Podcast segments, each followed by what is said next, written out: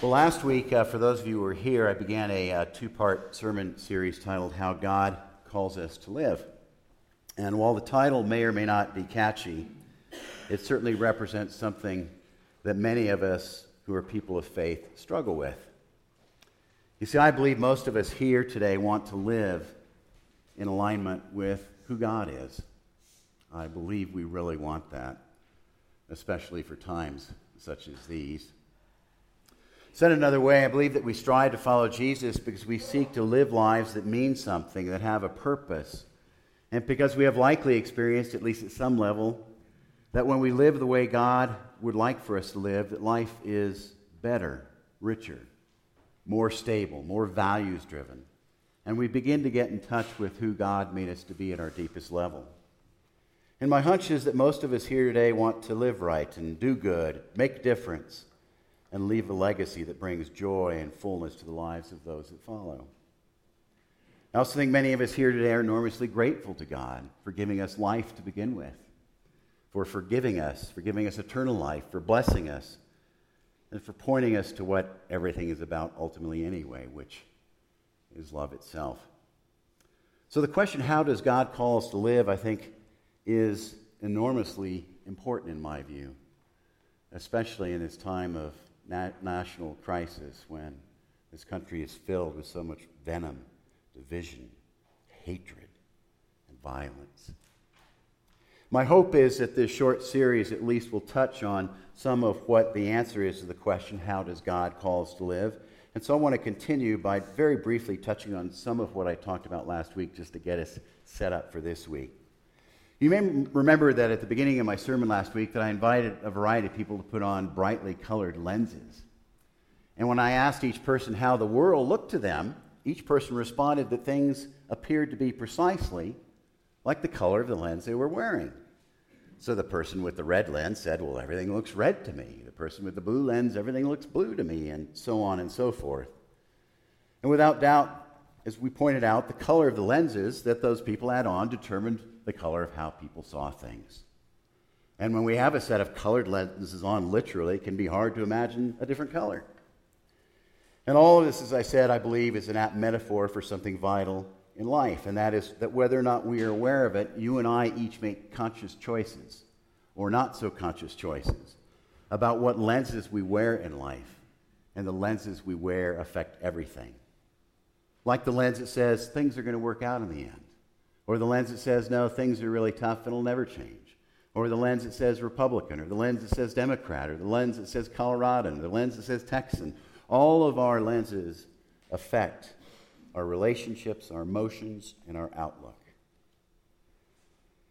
So, in response to the question, how does God call us to live, I suggested that I believe that there is one particular lens that God invites you and me to consciously choose to put on every day, and it takes conscious effort. It won't just happen, it has to be intentional. And the lens that I'm talking about that I believe God wants us to put on, as you may recall, is the lens that says everything in my life, about my life, everything in this world is God's.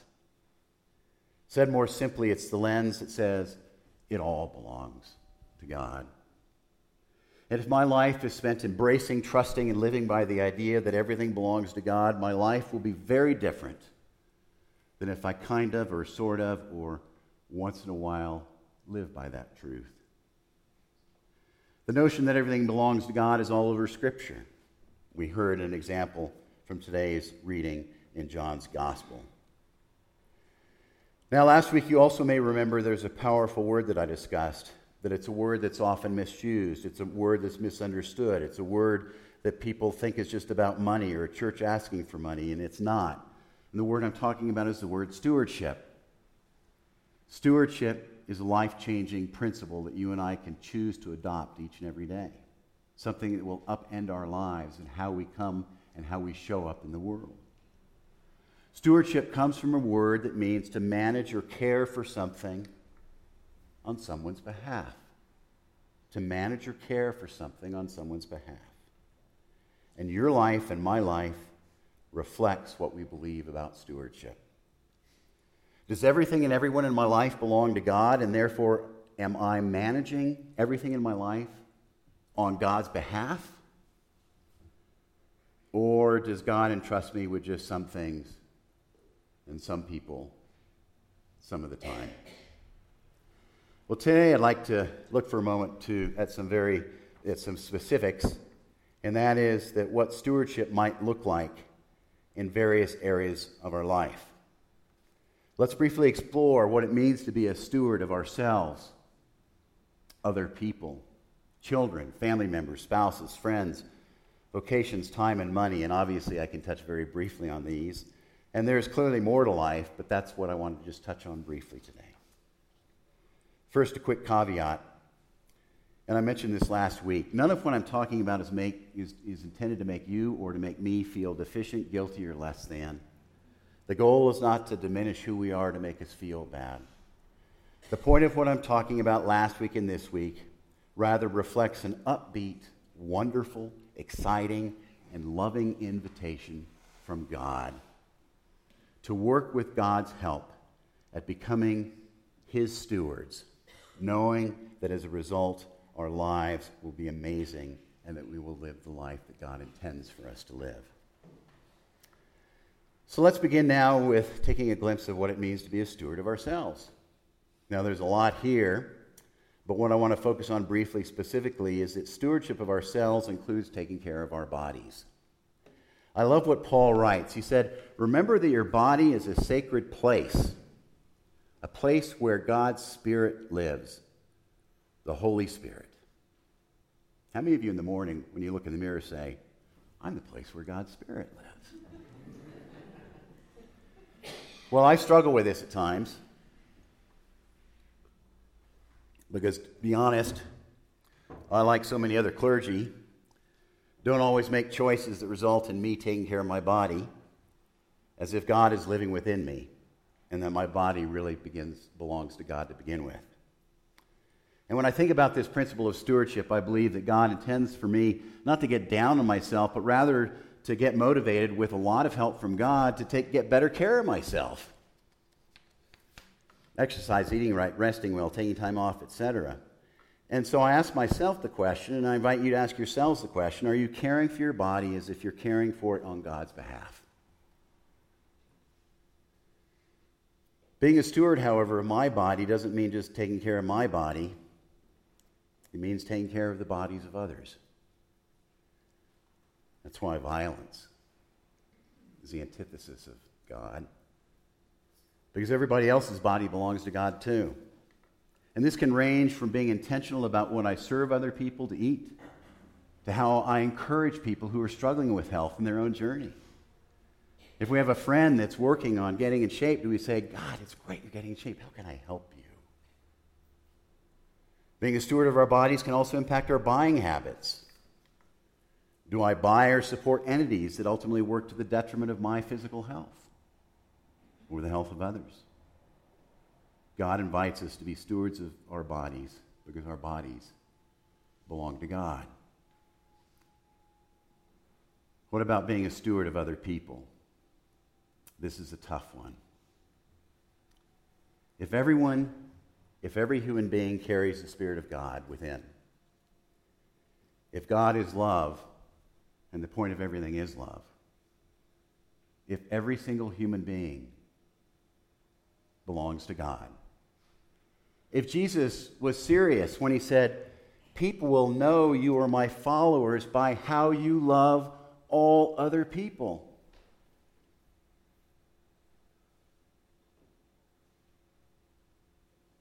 Think of that teaching in light of our rhetoric. Was Jesus kidding when he said, Love your enemies and turn the other cheek, or was he just being flippant? Was Paul serious in his letters when he said, Help those who are down and out? Help those who are down and out. Don't curse other people under your breath. Cry with other people when they are down. Paul wrote, Make friends with nobodies. Don't get even. And then Paul also writes this, which just crucifies me. Don't make life more difficult for any human being. Was Paul kidding? Was Jesus kidding? If they weren't, then I know that I, for one, have a lot of work to do. You see, being a steward of other human beings includes not only how we act and what we say, but what we feel in our hearts. And this area of stewardship compels each of us, I believe, if we're going to follow Jesus with intent, compels each of us to ask Are my actions, are my words, is my heart filled to the brim with empathy, compassion, and love for every single human being on this planet? Are such things the foundation of how I relate to people in my life? To what extent do such things affect how I respond to those with whom I disagree, to those people who feel threatening, to those of all other faith traditions, to migrants and immigrants, to those living on the border, to those living on the streets, and addicts and prisoners, and those whose lives are a total mess. Is my response to each of these entities one of love and compassion and empathy? If not, then I'm not treating human beings as if they belong to God. Jesus frequently calls me to open up my own eyes and to put on his lenses when it comes to relating to other people. And you can tell I have a lot of energy around this topic. I am so much struggling every single day because I, I see so many Christians talking and behaving in ways that cause me to mightily pause and say, What about Jesus? Is this what Jesus would say about other human beings?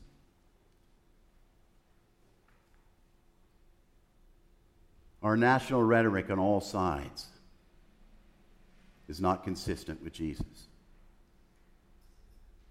And our response can only be to become stewards of every human being that we meet.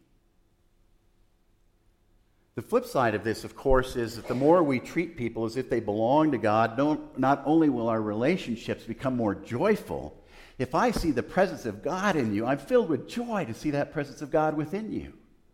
Our relationships will become more joyful. We will experience greater peace and unity and freedom from judgmentalness. I'm sick of my own judgmentalness. We'll release tension and frustration. We'll be the presence of God with other people.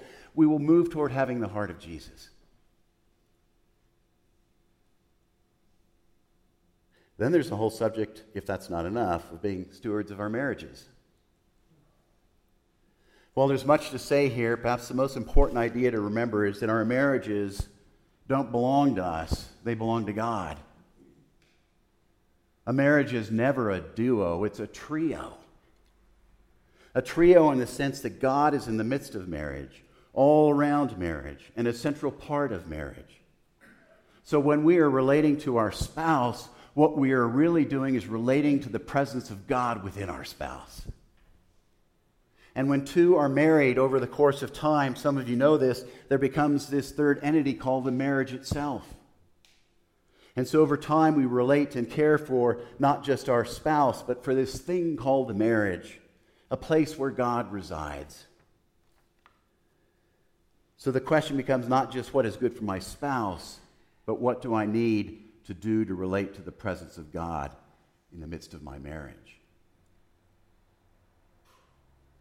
A quick caveat. I realize this is an immensely painful and difficult subject for many. I understand the deep and profound heartache of marriages that dissolve. I'm very sensitive to, and I fully understand, that sometimes marriage doesn't work I also believe that sometimes a marriage should not remain in place for a variety of reasons. So, my point is not to cause guilt for anyone, it's to point out that marriage is too an area of stewardship for those of us who are married. Then there's the topic of being a steward with children, family members, and friends. This is a tough one during the holidays, isn't it? much of what I have to say reflects on what already's been said. I mean, you're going to see that this principle applies to all areas of life. Does it all belong to God or not? Do our children, our family members, our extended family members, our in laws, our friends? To what extent do we carefully, intentionally, and responsibly manage our children, our relationships with our family members, our friends, as if God is entrusting each person in each of those categories to our care? Do I believe God is entrusting my children to my care? Do I believe God is entrusting my friends to my care on His behalf? Do we see people in each of these categories? Do we see our children, yes, even our teenage children, as possessing the Spirit of God within? Sometimes not. but the more we accept and embrace the truth that God's Spirit is within children, friends, and family members, the more effective we will be able to approach inevitable conflict, challenges, and differing points of view. And the more we become stewards, the more intimate such relationships become, because when we view children and friends and family members as carrying the presence of God, we become selfless. And the more we see each person as belonging to God, the more listening and empathy and loving acceptance will characterize our interactions. Just a few more here. How about our jobs and vocations? Do we treat our jobs and vocations as if they too belong to God? Here's what Paul wrote about the subject. All kinds of things are handed out by God's Spirit to all kinds of people. Everybody's given something to do, everybody is given a gift. And Paul goes on to write that everyone's gifts are of equal importance, just like different parts of the body. All body, body parts are invaluable. What Paul's saying is that all of us here today have been given gifts and talents and abilities by God. Some of these talents we use in our jobs, some we use in other settings. But the point is that all of what we do comes from God, and not one of us is more important than another. We're all interdependent. That is why, whether we are a plumber, a baker, or a candlestick maker, they're all magnificent gifts from God. And to be a steward knows we know where our talents and gifts come from. And when we know where our gifts come from, the more humbly we will share our gifts with others, willingly. The more we'll come to understand there's no such thing as an unimportant job. And the more we'll embrace the truth that there is value, and integrity, and meaning within whatever it is that we and all other human beings do.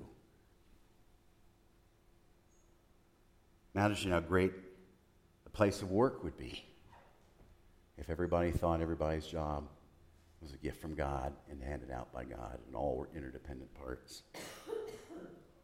And we accept that our talents and gifts belong to God. We end up living with greater gratitude, and we ultimately are working each and every day to serve people rather than to gain something for ourselves. How about money? Oh boy. One source has noted there are only over 2,300 verses in Scripture about money. 2,300 verses. Do you know that some of the subjects that churches are dividing over in the United States are basing the division on eight verses? Money is talked about in 2,300 verses. Which do you think is more relevant? Jesus talked about money roughly 15% of the time. It was his most often talked about subject. Why? Why? Why do you talk about money so much? More often than not, our relationship with money is not simple. Frequently, there are layers of reactions, histories of successes and failures, worldly pressures, realities to deal with, fears we try to economically assuage, cultural messages to deal with. I struggle with money and my relationship with it. But I realize that money is a tool, not an end game. It's the means, not the end. And I know in my own life when I've been most disciplined with money, most faithful in how money is spent, and more importantly, shared, it comes from the place of accepting that it's all God's. And as my late dad said 20 years ago, remember, Robert, a funeral shroud has no pockets. It's interesting, but many people have told me that the more they embrace the truth that it's all God's, the more they have lives of fiscal discipline, healthy accounting, freedom from angst and debt. And Jesus expressed profound wisdom and truth when he said, Where your treasure is, there your heart will be also. Our checkbooks, our credit cards, our credit card statements, and our debts all point to what we value in life. All of these things are like an x ray, they show precisely where we put our energy, our attention, and our passions. And I want to wrap with this.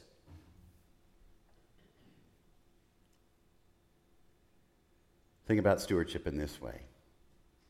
You and I are God's stewards here on earth. But God is your steward, and God is my steward for eternity. Every single part of who you are and who I am belongs to God.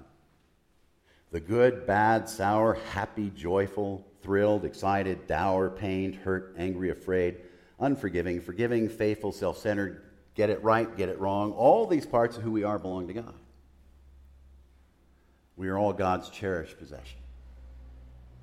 There's no part of you that does not belong to God, and no part of your life that does not belong to God. And why this is important to point out is because it means that when we are hurt or struggling or in deep pain that we can't get out of, or challenged or feeling overwhelmed, we don't have to manage it alone because God will, because God is our steward. Think about that. We don't have to deal with it alone. God is our steward. That's why Jesus said, Bring it to me. We belong to God, so it means that God cares for our pain too.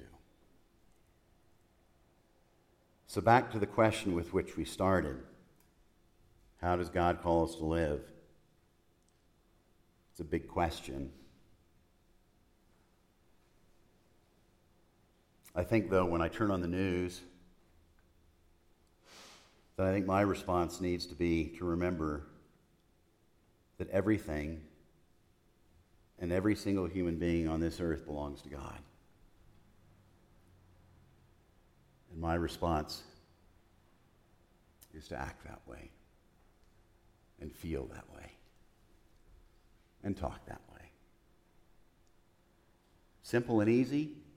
Absolutely not. Life transforming? You bet. Because the more we live like a steward, the more I trust that each of us will encounter joy, peace, trust, release, confidence, forgiveness, humility, wisdom, security, a sense of purpose, a life giving sense of service, gratitude, lack of fear, hope, and most of all, love. And the great thing about being a steward is the more we act like a steward, the more how we're acting will begin to spread into the lives of other people like a ripple from a stone tossed into a pond. And so I invite us now to a few moments of silence and prayer and just to pray to God about whatever it is that came up for you in the last few minutes and to pray to God about that, to talk to God about it, and let us pray.